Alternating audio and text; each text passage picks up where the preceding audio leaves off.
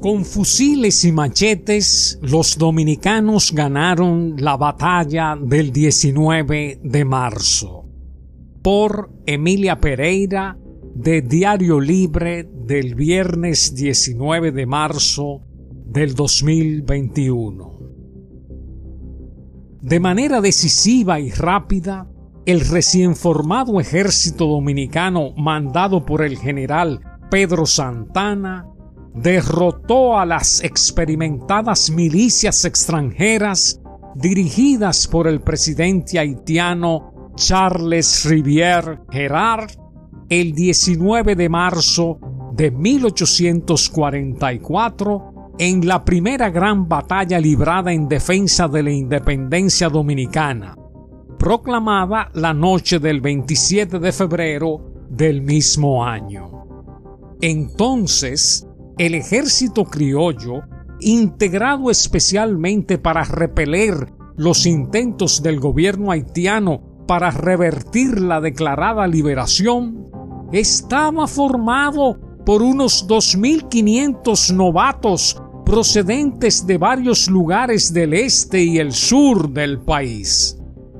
Mientras que eran muchos más las tropas foráneas, pues el mando haitiano había despachado hacia la parte oriental a 30.000 soldados que entraban por diferentes puntos geográficos.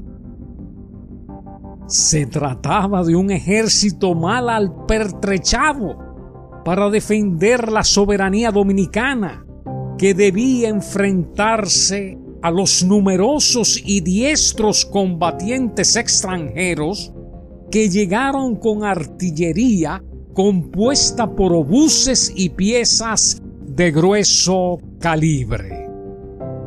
En el diario de la Independencia, el historiador Adriano Miguel Tejada planteó que el lunes 18 de marzo, un mensajero enviado por el patriota Jaime Vidal, quien se trasladó desde el Maniel, le informó al general Pedro Santana, jefe de los ejércitos expedicionarios, sobre los movimientos que hacían las tropas haitianas que invadían el territorio dominicano en defensa de la patria. El general Santana, que entonces debutaba como comandante, preparó sus tropas al amanecer y formó una línea defensiva desde el Camino del Barro en el noroeste hasta los Conucos en el suroeste.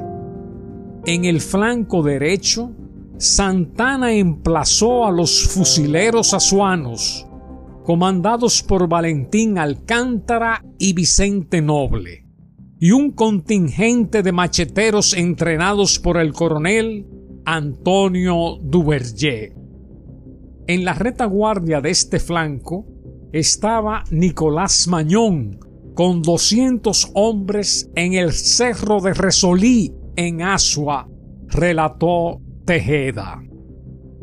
A la izquierda había emplazada otra pieza de artillería y los fusileros de Matías de Vargas, José Lejer y Feliciano Martínez. El coronel Duverger, como jefe de la línea de defensa, se movía de un lado a otro según las necesidades del ataque. En la retaguardia, detrás del centro, estaban el general Santana junto a Buenaventura Báez, Felipe Alfau y Lorenzo Santamaría, junto a los ateros a caballo y un contingente de caballería reclutado por Báez, narró Tejada.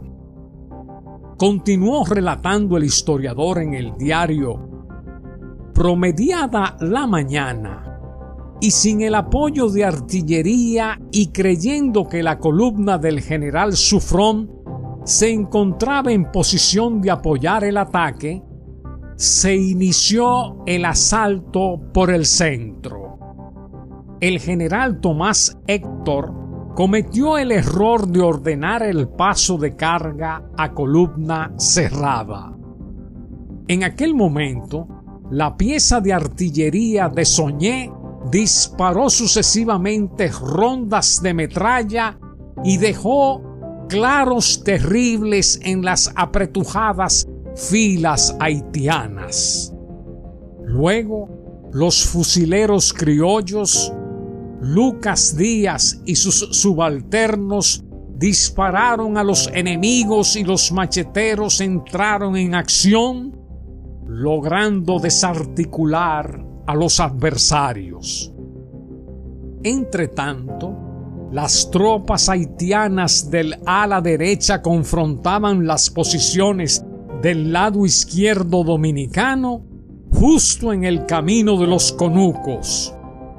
Este enfrentamiento también fue ganado por los criollos y sobresalieron los fusileros Matías de Vargas, Lejer y Martínez, en la refriega cayeron dos coroneles haitianos.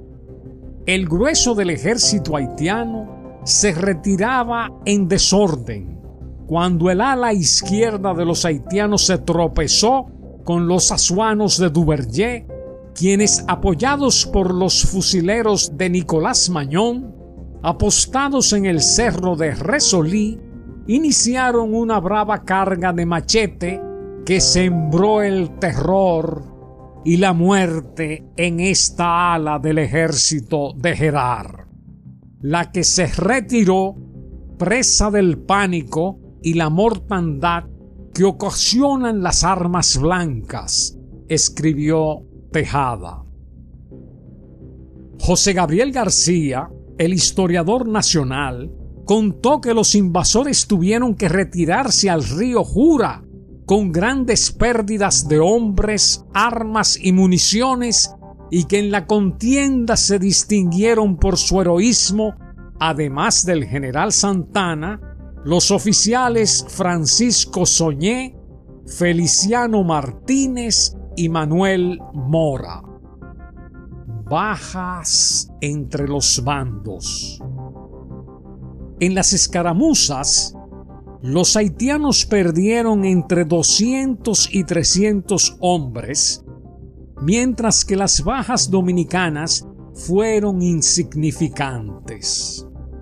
En los días siguientes circuló la falsa versión que el presidente Charles Rivière Gerard había muerto en Asua. También se ha escrito que en las tropas dominicanas había al menos mil ateros y gentes del Ceibo, Atomayor, Higüey y los Llanos y jóvenes azuanos entrenados por Antonio Duvergé y Francisco Soñé. Aprestos de los haitianos.